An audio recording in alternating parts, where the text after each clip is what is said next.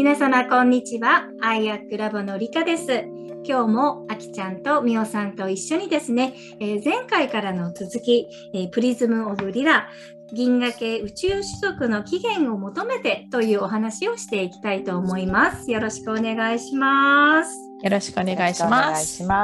まあ、前回はね、そのこう人類の意識が今まさに進化しようとしているんではないかみたいなねそんなアセンションの話をしましたけれども今日はですねこの本のタイトルえプリズム・オブ・リラ、まあ、プリズムというのはその光がこうねクリスタルを通して7つに分かれるあのプリズムですね。でリラというのはあ星座でいうところのこと座のことです。で、えー、あのベガっていうねあの七夕の織姫星えー、が、まあ、一番明るい構成として有名な、あれがこと座なんですけれども、ただね、その、まあ、これから、あシリウス人だとか、アルクトゥルス人だとか、まあ、そういう話をしていくけれども、特定のその星の名前とか、こう、種族の名前は、特定の場所、私たちが今、あの起点にあるものだよねっていうふうに指しているものというふうに捉えるのではなくて、意識の周波数とか領域というふうに表されているものであるとか、まあ、あざっくりと概念というふうにね把握していただくのがいいんじゃないかと思います。なので、はい、これはあくまでもこう神話に属するお話だとして考えた方がいいんじゃないかなと思うんですね。で神話っていうのはもう私たちの普通の概念から言うととんでもないことがいくらでも起こるわけじゃないですか。ね本当にこうねあの空と地がいつまでも抱き合ってたからお父さんが怒ってそれを引き離した地ができたみたいな そういうこう話があるのが神話の世界。なのであまりね、そのこう言葉にとらわれない方がいいと思います。厳密さを求めない方がいい。で、えー、まあ、本当にこう、様々な心理があるっていうことをまず受け入れていくっていうことで、えー、まあ、楽しんで、えー、読んでいっていただけたらいいかなっていうふうに思います。はい、で、このこと座あからですね、えー、7つの、まあ、光が分かれるように、まあ、7つの密度っていうのが生まれていくわけなんだけれども、まずはですねそのこと座のまあ空間というか、あのまあ、その辺りにですね、えー、ホワイトホールというものが生まれたと。で、そのホワイトホールっていうのも、その物理学上でいうところのホワイトホールではなくて、すごくすごく強いエネルギーの塊のようなものだっていうふうに考えていただいたらいいかなと思います。で、太座にできたホワイトホールが入り口、ゲートウェイだというふうに思っていただくといいと思います。概念としてね。で、でその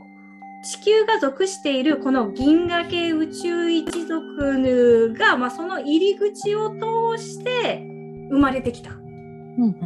でまずはそのこと座の辺りに文明ができた。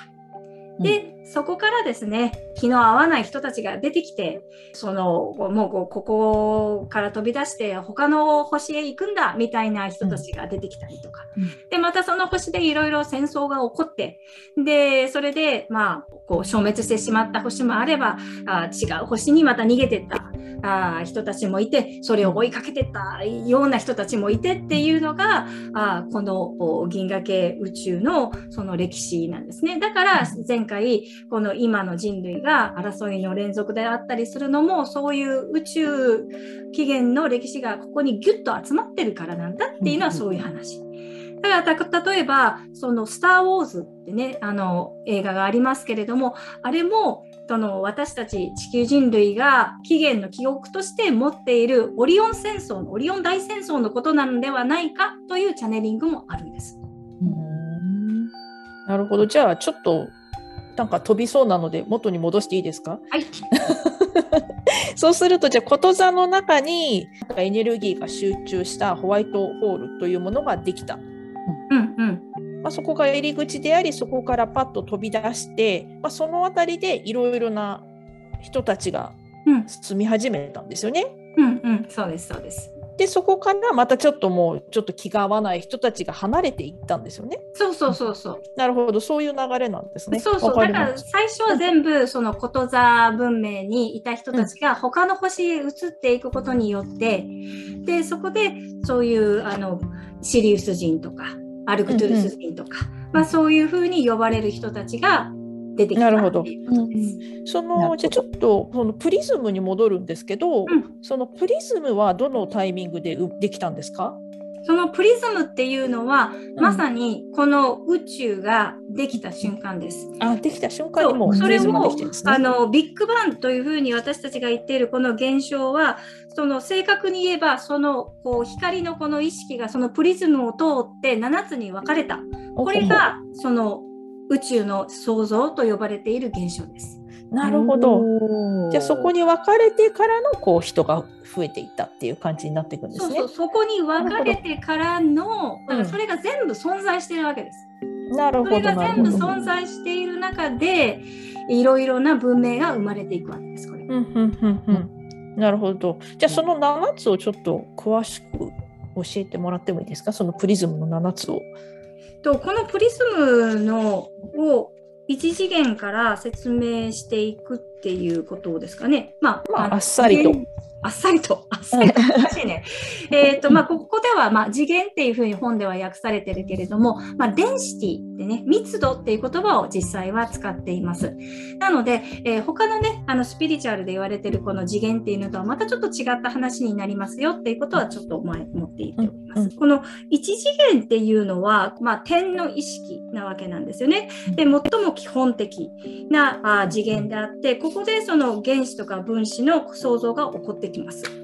で、まあ、ここがまあ鉱物の次元とか水の次元と呼ばれているところなんだけど、で、えー、人間の場合は、これはもうあの基本的な遺伝子情報っていうところの次元になってきます。うん、まあ、密度って言って、ちょなんかこう、次元と密度と、えー、行ったり来たりするとよくないね。大密度でしましょうかね。うん、密度に、ね、じゃあ、はい、しましょう。うん、はい。えー、で、えー、次はあ第二密度ですね。うん、えー、これは、まあ、線の意識なわけなんだけれども、こう生物学的な存在。だから、この意識というものが生まれてくるわけですね。うん、なので、動植物のほとんどはこの第二密度にいます。うんうん、で、えー、第三密度になると自我が生まれるわけ。だから動物なんかはこ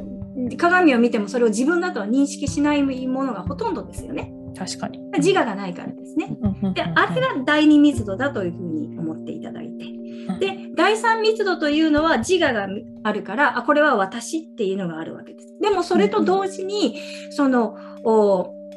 子が生まれると同時に集団意識というものは逆に喪失してしまいますね。なるほど。そう自分がない状態っていうのはこう全てとつながっていられるわけじゃないですか。うんうん、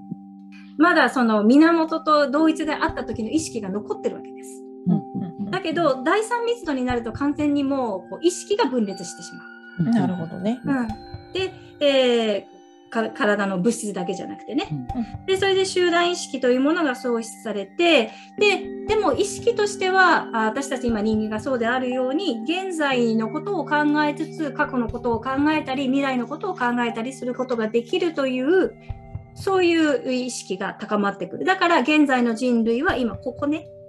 うん、これは第 4? 密度そうこれが第3密度です。これまた第3なんですね。第3密度です。ただ、今も言ったように第三密度に来ることによって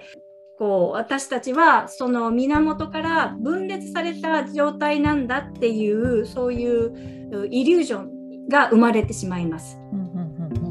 でそこでそのこういろんなものを忘れてしまっている私たちは一体何だったのかっていうことを忘れてしまうというベールがかけられますね。うんうん、なんかここはまた深くなりそうなので、ね、じゃあ、うん、ちょっとおいおいやっていきましょう。ね、はい、はい、じゃあ第4は？はい。で、第4密度っていうのは、うん、あ超意識ということになりますね。そうすると、ここに来ると、こう、自我の意識も保留しながら、集団の意識っていうものも持っていられる。なるほど。うん。っていうことになりますね。でうんうんえーまあ、現在の地球はこの第3密度と第4密度の現実が重なり合っているだから第3密度の中にいるその分裂の現イリュージョンがですね、ううん薄れつつある解放されつつあるこれを今私たちはアセンションしているというふうに呼んでいるわけです。なるほどうん。わかりやすい。うんうん。で、まあ、さらに行くと、えーもう第5密度になると、もうその、こう、もう意識の家族とか、ハイヤーセルフとか、まあそういったものとの融合になっていくんですね。うんでここからね、あの5次、第5密度、第6密度、第7密度っていうのは、こう明確に区別するのはちょっと難しくなっていくんだけども、まあだんだんとこうそういうこう第6密度はよくまあキリスト意識とかって言われているうレベルであるしで最終的にまあ第7密度っていうものは、まあ、完全なる一体性のお統合の次元だっていうふうに考えておくといいかなと思います。なるほど。わかりやすい。うんうんうんはい、うんうんありがとうございます。いえいえ、うんなので、まあ、次回はそうですねなんで分裂が始まったかっていう話も少ししましょうかねじゃあね、いいですね。はい。ねうん話もね。ぜひぜひ。はいじゃあ今日はこんなところで終わりにしたいと思います。はいありがとうございました。